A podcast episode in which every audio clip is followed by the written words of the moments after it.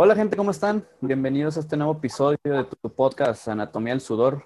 En esta ocasión, como lo están viendo en el, tema del día de hoy, vamos a hablar sobre la psicología deportiva con un experto en el tema, que es Montserrat Gallardas. Hola, hola, muy bien, gracias por la invitación. No, gracias por, por aceptar. Ahí estuvimos charlando un poquito en redes sociales sobre los temas que íbamos a tocar entonces espero que sea una, una, platicada, una entrevista, pues, pues bien, ¿verdad? Correcto. Aprender todos. Así es. Eh, uno de los puntos que, que, íbamos a mencionar es que, bueno, primero que para la gente que no te conoce, ¿quién es Montserrat Gallardo? ¿Qué estudió? Eh, ¿A qué se dedica hoy día? Eh, yo ahorita pues soy psicóloga deportiva. Eh, estudié la carrera de psicología y después me especialicé en la maestría de psicología del deporte en Autónoma de Nuevo León. Allá me fui a estudiar la maestría porque yo soy de Tijuana, soy de Tijuana, Baja California. Y eh, ahorita estamos, digo, con todo esto de la contingencia, pues teniendo sesiones en línea. Ahorita apenas ya voy a empezar eh, presenciales aquí en Tijuana, entonces pues sí estoy muy, muy contenta de iniciar esto ya presencial porque hay unos deportistas que no, no, pues no les gusta en línea o se les hace mejor el, el, estar presentes ¿no? en las sesiones. Entonces, a ver cómo, cómo transcurre todo esto. Y pues atendiendo a deportistas, entrenadores, todo aquel involucrado que esté en, la psicología del deporte. ¿Cómo influye esto de la psicología en, en un deportista? ¿Cómo trabajas tú con, con, con los deportistas o con los atletas? El, intervención con los deportistas, bueno, antes de, contestarte esa pregunta, el psicólogo no solamente trabaja con, con el deportista, trabaja con todo el, el, que esté implicado dentro de, dentro de, perdón, háblese de entrenadores, preparadores físicos, eh, eh, árbitros, umpires, todo el que esté involucrado, ¿no? no directivos también, este, el, que esté detrás de, ese equipo, ¿no? A la cabeza, también se trabaja con ellos. Y como yo trabajo, es un acercamiento, ya sea que ellos lo pidan, eh, tanto entrenador o, el deportista como tal, o el equipo, y hacemos eh, entrevistas para obtener información eh, de ellos, para poder trabajar ya en específico, porque pues, cada deportista es diferente, cada equipo es diferente, entonces hay que adaptarnos a, a cada uno, ¿no? Se hace, te comento, las entrevistas para tener información, eh, aplicamos eh, unas pruebas donde nos va a dar una pauta, ¿no? Donde comenzar, porque es un, trabajo en conjunto, no solamente lo que te viene y te diga el entrenador, ¿sabes qué? Quiero trabajar, no sé, para aumentar la motivación en mi equipo. Y si lo tomas en cuenta, lo tienes ahí, pero tú también como psicólogo tienes que evaluar, ¿no? Tienes que evaluar si realmente es la motivación o hay algo más. Entonces, eso, eso te sirve, ¿no? En el momento de, evaluar.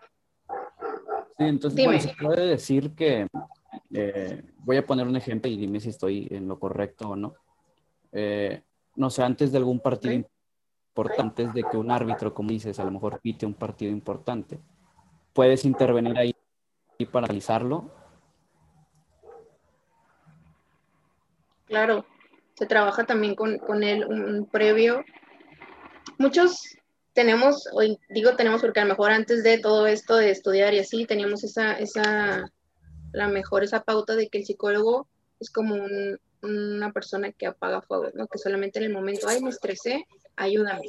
O, ay, este, no puedo ahorita, ayúdame. Pero tenemos que entender que es un trabajo previo, ¿no? Es un proceso. Entonces, no, no solamente es como el, el momento que surge, porque se supone que tú como como deportista o entrenador o árbitro, pues acudes para eh, adquirir habilidades, mejorarlas, eh, tener estrategias para cuando surja esa situación, como dices a lo mejor, ¿no? Con el árbitro, pues que él ya sepa qué hacer, que él ya sepa cómo reaccionar, que se conozca y que tenga esas habilidades desarrolladas previas a, no solamente al momento que ya pasó, porque muchas veces eh, resulta contraproducente, ¿no? Porque nunca sabemos cómo vamos a actuar ante una situación que no, no está bajo nuestro control. Qué, bueno que mencionas eso, que el psicólogo no nada más va a apagar el fuego. Y es una de las cosas que también te quería preguntar. Eh, ¿Cómo trabajas tú para que los... Eh, ¿Cómo apagas tú el fuego? Como lo acabas de decir. Eh, ¿Cómo llegas para que un deportista supere algún un traumatismo? Eh, a lo mejor después de una lesión, que también lo puedas tratar psicológicamente. ¿Cómo es ese, ese proceso? Pues primero hay que conocer con qué y con quién estamos trabajando. Hay que conocer el deporte que está implicado, o sea, el que, el que practica, eh, conocer información sobre él, que se genera en esta entrevista, ¿no? Y también observamos en dónde se desenvuelve, en el lugar de entrenamiento, de competencia.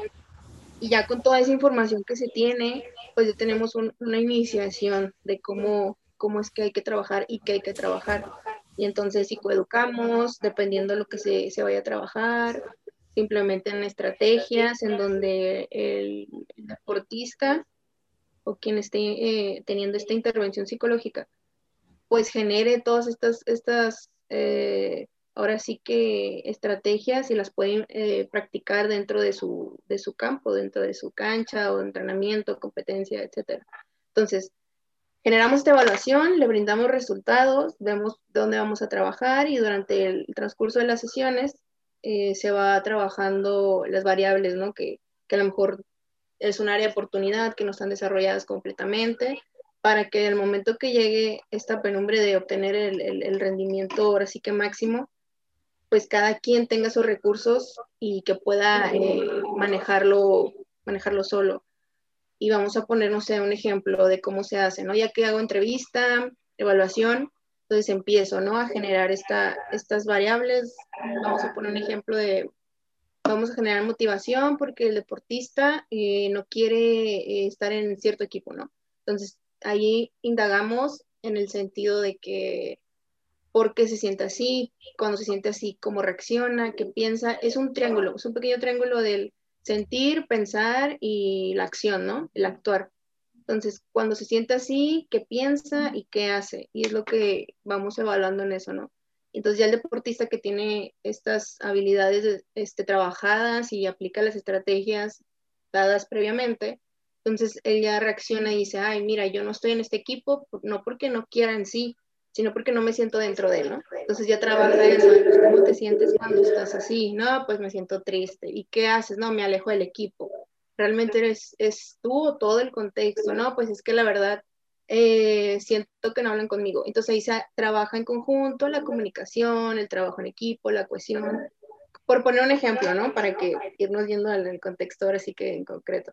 Y entonces ahí se empieza a trabajar y el deportista se da cuenta realmente lo que, lo que tiene, lo que tenía o que, que tiene que trabajar él mismo. Y así se le va orientando, somos como un, por así que un apoyo durante toda su, su, etapa deportiva.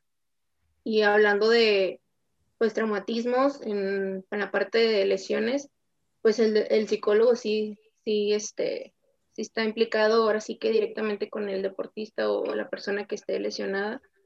Eh, y se hace un trabajo previo, es un acompañamiento de que tiene que ir a tratamiento, a rehabilitación, a las terapias, ver cuándo surgió la lesión, eh, cuántas lleva, porque también el deportista tiene esta, esta pauta de que pues no muchas veces es la primera vez que se lesiona.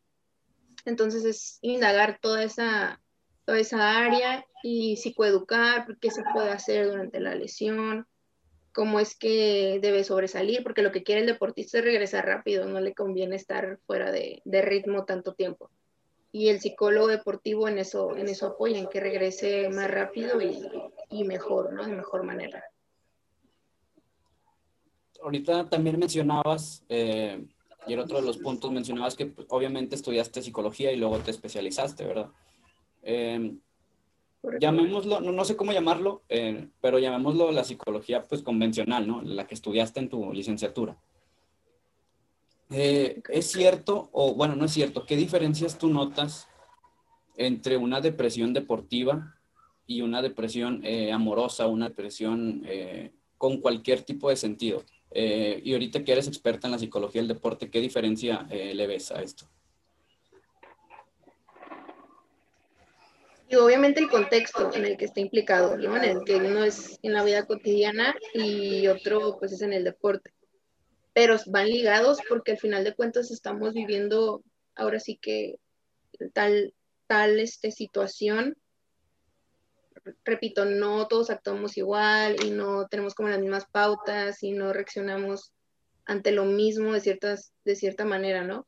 Pero es muy parecido e incluso al momento de iniciar proceso psicológico, por ejemplo, en la deportiva, yo digo, todo lo que vas a aprender aquí, todas las habilidades y estrategias que vas a ir desarrollando, pues no solamente te sirven en el área deportiva, te sirven también en otras áreas, en lo laboral, en lo estudiantil, en lo personal, en lo familiar.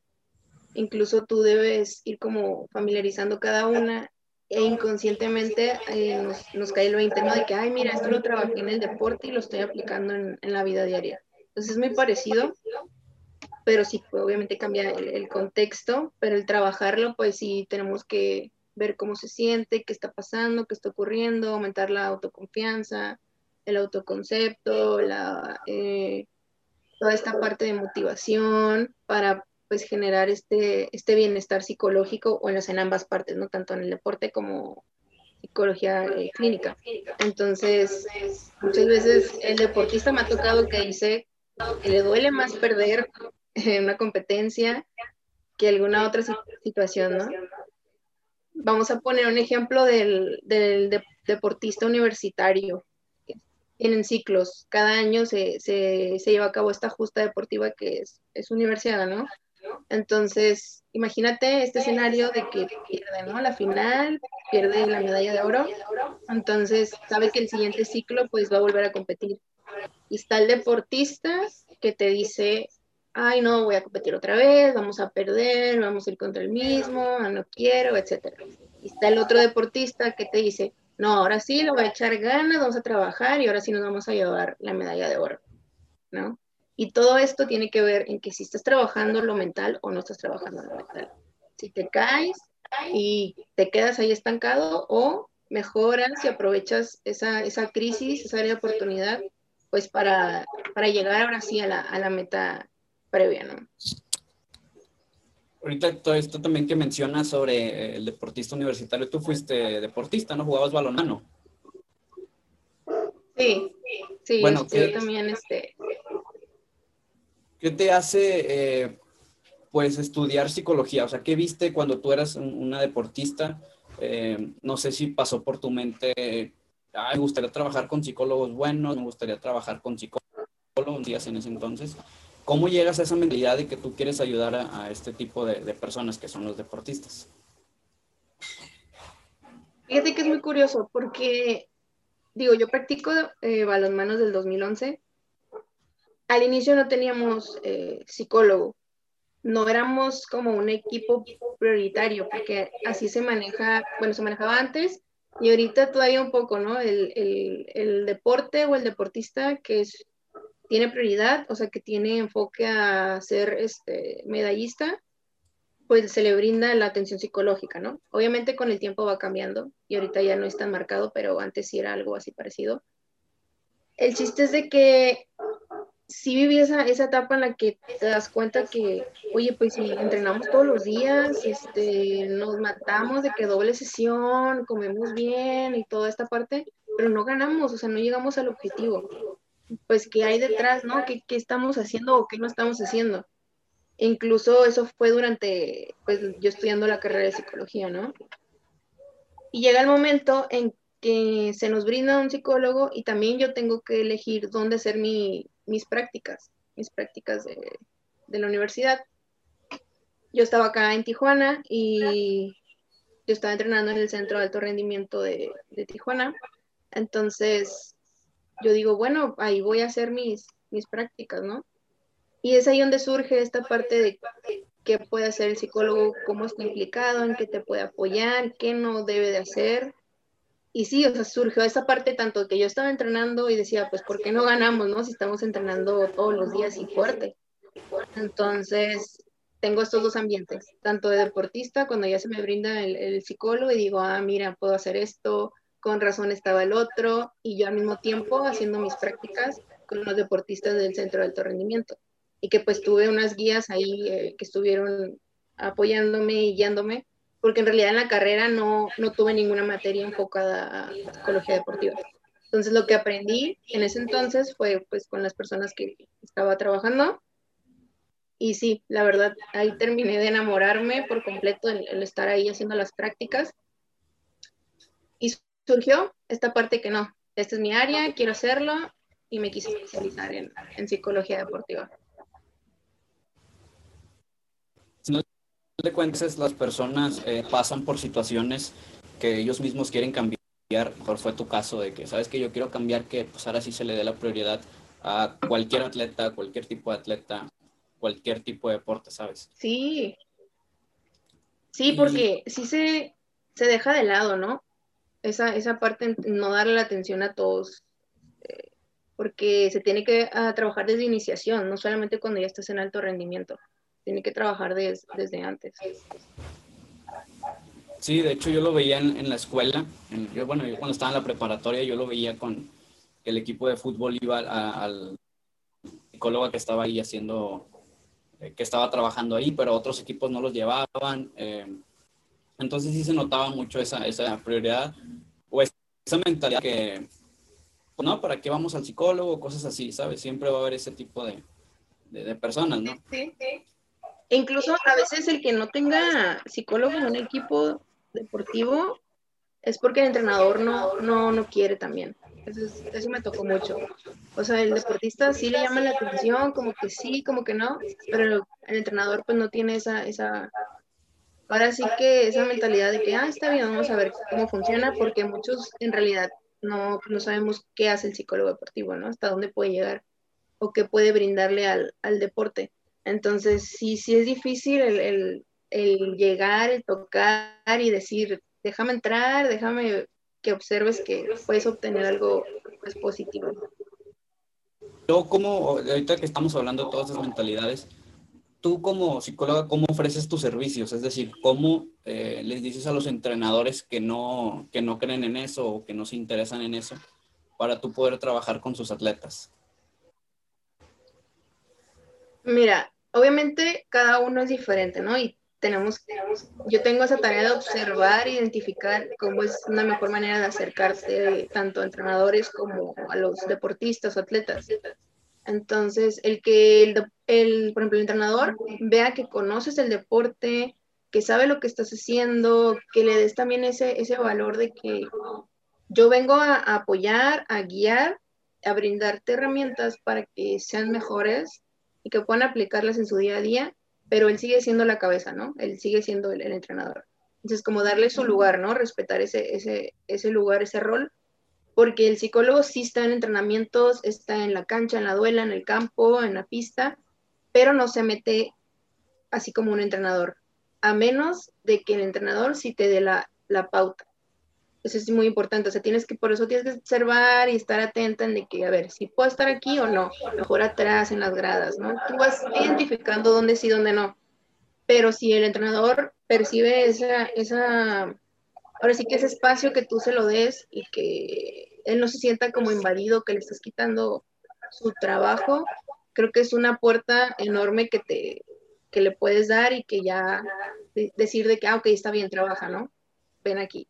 Entonces, yo trato de empaparme del deporte, de la situación, antecedentes del equipo, del deporte, o sea, interno, a ellos cómo les ha ido, cómo les fue el torneo pasado, qué les sucedió en el torneo pasado, este, toda esta, esta parte, ¿no? De indagar la información y, y, ser el, el report correcto tanto con entrenadores y los deportistas. El report me refiero al, al acercarte, al presentarte, hacer esta dinámica de integración, de que te conozcan, que los conozcas y generar esta, esta confianza entre, entre los dos canales, ¿no? Entrenador, psicóloga y psicóloga deportistas. Creo que es como lo, lo primordial.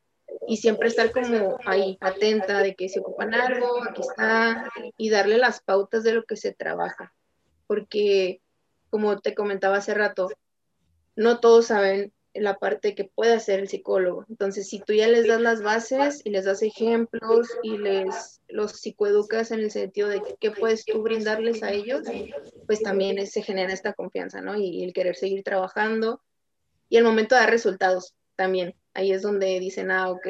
Porque pues psicología deportiva es una ciencia, entonces se basa en estudios en donde tú puedes ahora sí que tener datos, estadísticas y brindárselas. Y entonces el entrenador, a mí me tocó muchas veces el que yo le diera resultados como el antes y el después de ciertas pruebas o ciertas variables que se trabajaron, pues también le da esa pauta de que estamos trabajando bien y que es, ahora sí, no tanto de, de que crea o no, pero que sí confíe en el trabajo psicológico. Sí, a lo mejor se puede decir con esas pautas, con esas evidencias, con los resultados, puede ser, pues a lo mejor también agarra más confianza a, a la psicóloga, que en este caso, bueno, serías tú, ¿verdad?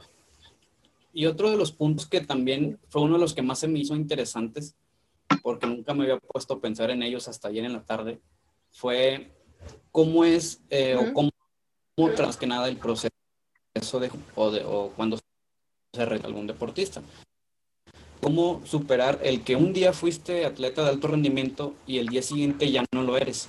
Eh, cómo, extra, eh, cómo evitar extrañar eso, eh, cómo evitar pensar en eso, querer volver, cómo, cómo, cómo se trabaja. Ahora sí que la famosa retirada, ¿no? Deportiva, a eso te refieres. Sí. El que ya no estás practicando ahora sí que tu deporte y muchos le, invierten no solo un año, dos años, sino la mayor parte de su vida, ¿no? Me tocaron a este, deportistas que cuando indagas en, en que cuánto lleva practicando el deporte, no, pues que de los cuatro años, tres años, cinco años, y dices, pues sí es bastante tiempo, ¿no? Ya teniendo ahorita 21, 22. Entonces, para algunos, la retirada deportiva puede ser un área de crecimiento y desarrollo personal, pero también está el otro, la otra parte en la que me estanco, me pongo triste, eh, incluso impacta en tus otras áreas, no solo la deportiva, me, va, me empiezan a ir mal en la escuela, en el trabajo, en la familia. Entonces, es un proceso también de transición en el que yo estoy, empiezo a identificar que yo ya no voy a practicar ese deporte, que yo ya no voy a ser elegible o que yo ya no, no puedo, ahora sí como tal, hacer el deporte que yo hacía toda mi vida casi. Pues es un proceso de transición que vive el deportista en el que cada uno lo percibe de diferente manera y lo vive de diferente manera y se adapta diferente. Por eso es importante trabajarlo.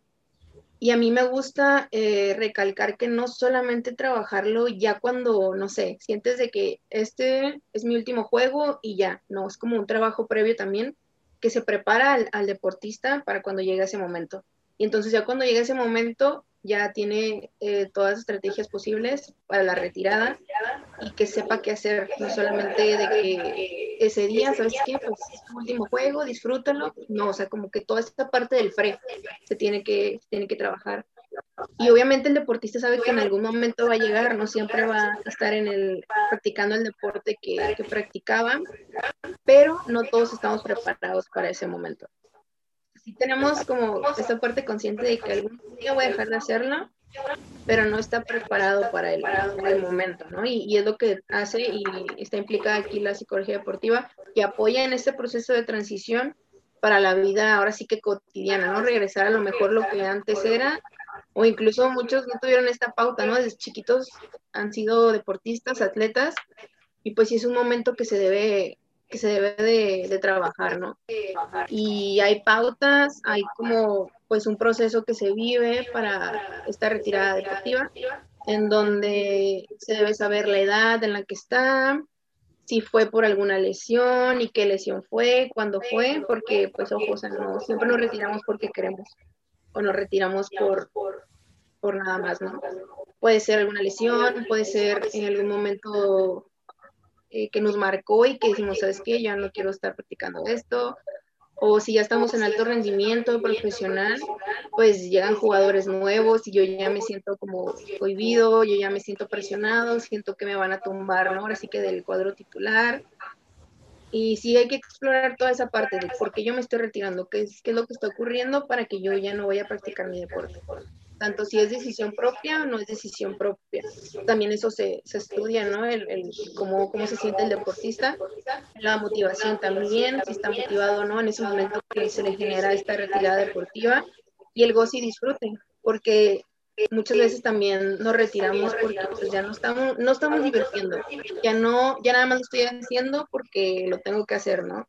Entonces, eh, todo eso se, se, estudia, se planifica, se lleva a cabo un, un, ahora sí que un plan de acción para adaptarse a la vida cotidiana y que sea de una pues mejor manera y que no, no impacte tanto y ya sepa qué hacer con todas las estrategias trabajadas, implicadas pues dentro de esa, esa preparación, ¿no?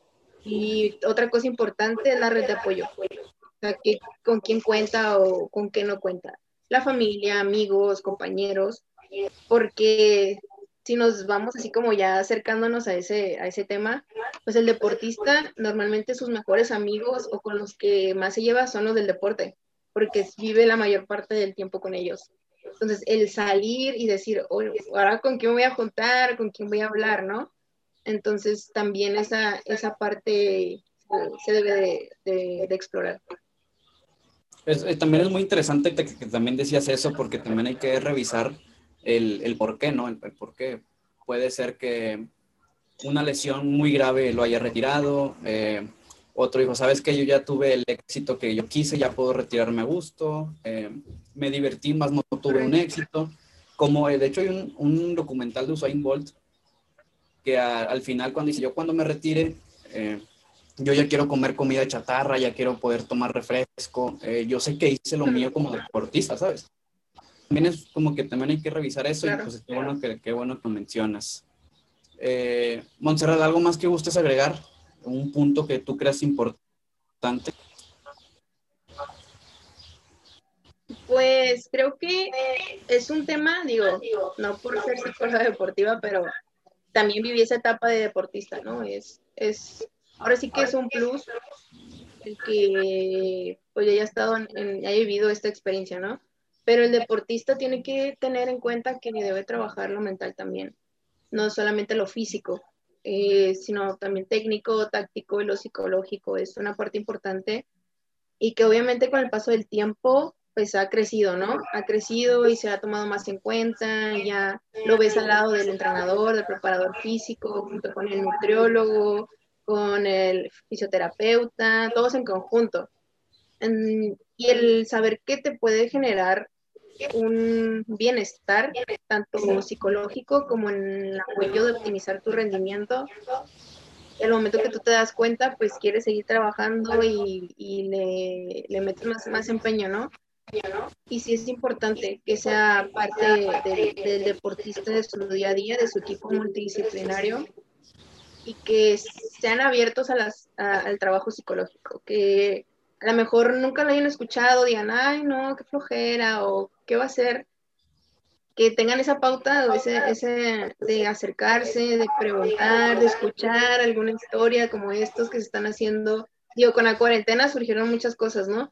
de escuchar podcasts, de ver videos, de ver entrevistas, de qué es lo que se trata, por qué se están tocando esos temas, ¿no? Y que lo aprovechen como deportistas, como equipo deportivo y también los entrenadores que, estén informados en, este sentido y de que aprovechen todo lo, positivo que se puede sacar de aquí, porque realmente es la, diferencia entre un, equipo con éxito y sin éxito. Lo que trabaje mentalmente, que tenga las habilidades correctas, desarrolladas, que tengan las estrategias correctas para trabajarlas en, ahora sí que en su ambiente deportivo y que lo, ahora sí que lo estudien, que pregunten, que busquen, que se informen de, esta, de esta parte ¿no? psicológica en, el deporte y que ojalá pues haya, hayamos aprendido algo hoy y tener este, estos espacios, ¿no? Y, y, te agradezco que lo, que lo hayas hecho y lo hayas tocado este tema, porque de verdad eh, sí, sí genera mucha, pues mucho bienestar en el deportista, el trabajar mentalmente y como lo comentaba hace un inicio, ¿no? De no solamente lo que te va a brindar la psicología deportiva te sirve para eso, sino para el área personal, para el área laboral, eh, estudiantil, familiar, etcétera. Entonces, aplicar todas esas herramientas que, que se, se, brindan, que se aprenden, que se practican, que no es de la noche a la mañana, que también es un proceso. También esta parte, el, deportista muchas veces deja de ir a sesiones porque no ve resultados en una semana, en un mes. Que sean pacientes y que es como todo, o sea, lleva un proceso, así como entrenar físicamente, que no nada más en unas dos semanas ya soy el mejor jugador, sino es todo un ciclo, también la parte mental es igual. Sí, y cuentas, como decías, un equipo de trabajo y el que se lleva los reflectores, obviamente va a ser el deportista, pero chicos, recuerden que atrás de un equipo deportivo existe un gran equipo eh, de trabajo, como lo son los psicólogos, en esta, en esta, como en esta ocasión, los, eh, los preparadores físicos, entre otras cosas. Eh, te encontramos en, en, redes sociales?